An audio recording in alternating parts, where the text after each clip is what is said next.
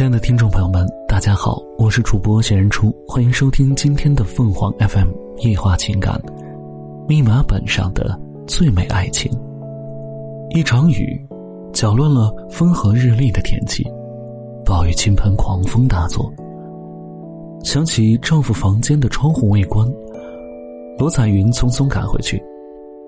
眼见罗彩云归来，丈夫胡明朗咧开嘴，笑得像个孩子。胡明朗的卧室陈设简单，窗台上靠着一大幅照片，是他生病前的样子。如今的他，脸颊凹陷，头发花白，平躺在床上，已经没了往日的光彩。十年前的一天，胡明朗突发脑梗，失去了行动和言语功能。此后，虽然他的意识逐渐清醒，却始终无法开口说话。为了能让他说话。罗彩云发明了一套特殊的对话密码。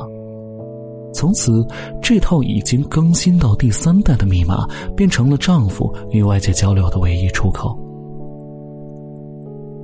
罗彩云出生于广东省茂名市的一个小山村，从小就是一个倔强又任性的女孩。二零零七年，罗彩云踏上旅途，看地图，在上面圈个陌生的地方，买张车票，说走就走。罗彩云就这样跑了两年，期间她爬过湖南娄底的山，走过湖北恩施的桥，踏过安徽阜阳的雪，那是她第一次看下雪，最后也把自己留在了这里。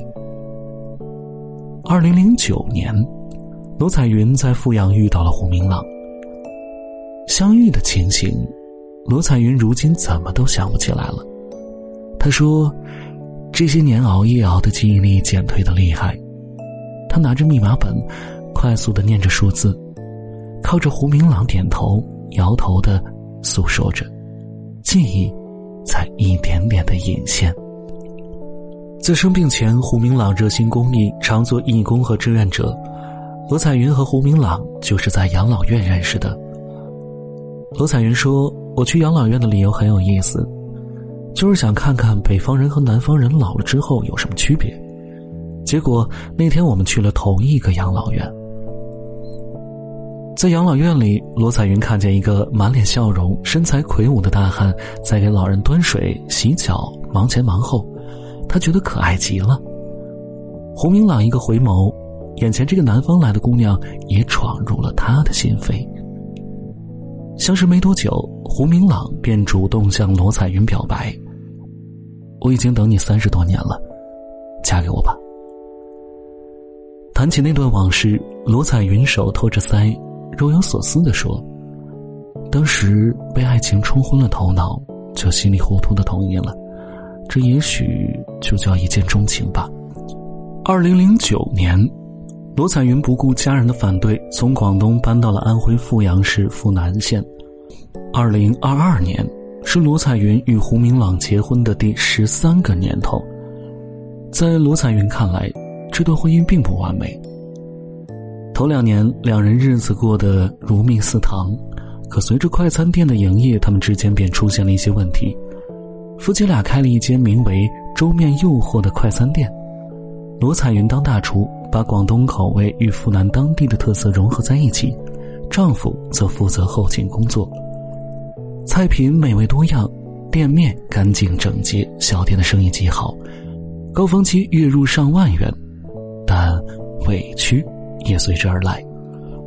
罗彩云一手掌勺，一手端着近十斤的炒菜锅，忙活一天胳膊都抬不起来，再碰上客人找茬，一天下来身心俱疲。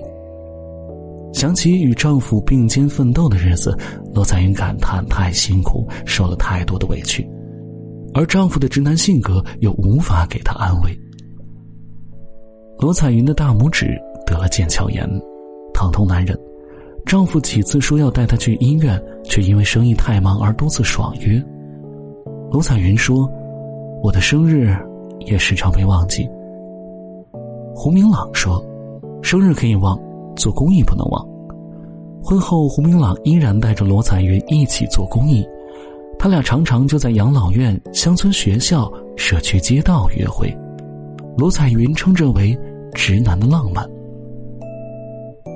生意很忙，加上长期熬夜，胡明朗的身体发出了报警信号。二零一二年的一天，胡明朗突然呕吐不止，昏倒在地。罗彩云见状，在走廊上狂奔呼救，一群邻居把她抬上了救护车。看着担架上昏迷不醒的丈夫，罗彩云感觉天塌了。住了三个多月的重症加强护理病房，胡明朗才勉强保住性命，渐渐恢复了意识。但，他再也站不起来了。生病初期，他每天要吃十几顿饭，不管白天夜里，饿了就嗷嗷叫。胡明朗生病的前两年，罗彩云没睡过一个整觉，失眠的毛病就是那个时候落下的。每两个小时翻一次身，定时上厕所、针灸。九十斤的罗彩云抱着一百四十斤的胡明朗下床，再坐上轮椅。抱上床，日复一日。胡明朗的生活离不开人，罗彩云索性把店关了。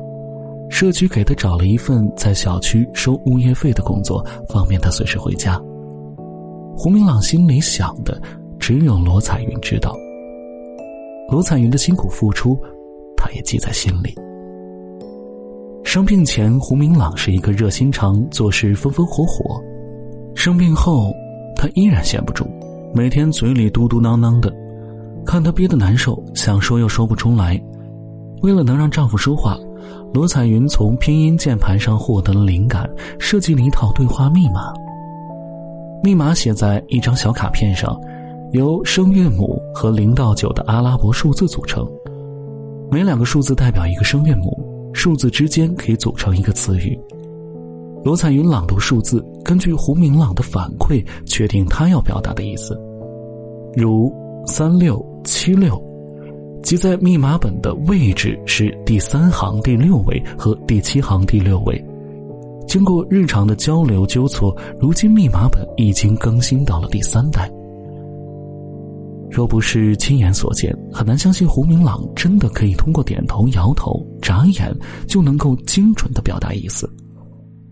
罗彩云说：“有时候我们还能通过密码的方式吵架，吵到最后好像是我自己和自己吵，把我都气笑了。”对胡明朗来说，吵架是生活的调剂，也是他活着的证明。如果非要问是什么支撑罗彩云走过这十年的，他回答：“是爱。爱，就是不求回报的付出。”听众朋友们，无论你是开心还是难过，不管你是孤独还是寂寞，希望每天的文章都能给你带来不一样的快乐。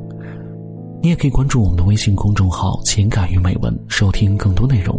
我们下期再见。